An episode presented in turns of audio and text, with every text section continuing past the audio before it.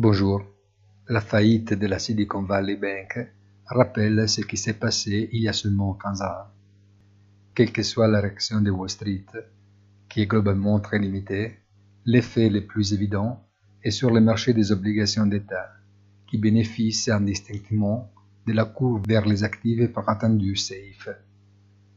Cela rassemble plusieurs réactions automatiques, la photocopie du passé, indépendamment du fait que les expériences récentes montrent que rien n'est répété de manière aussi mécanique.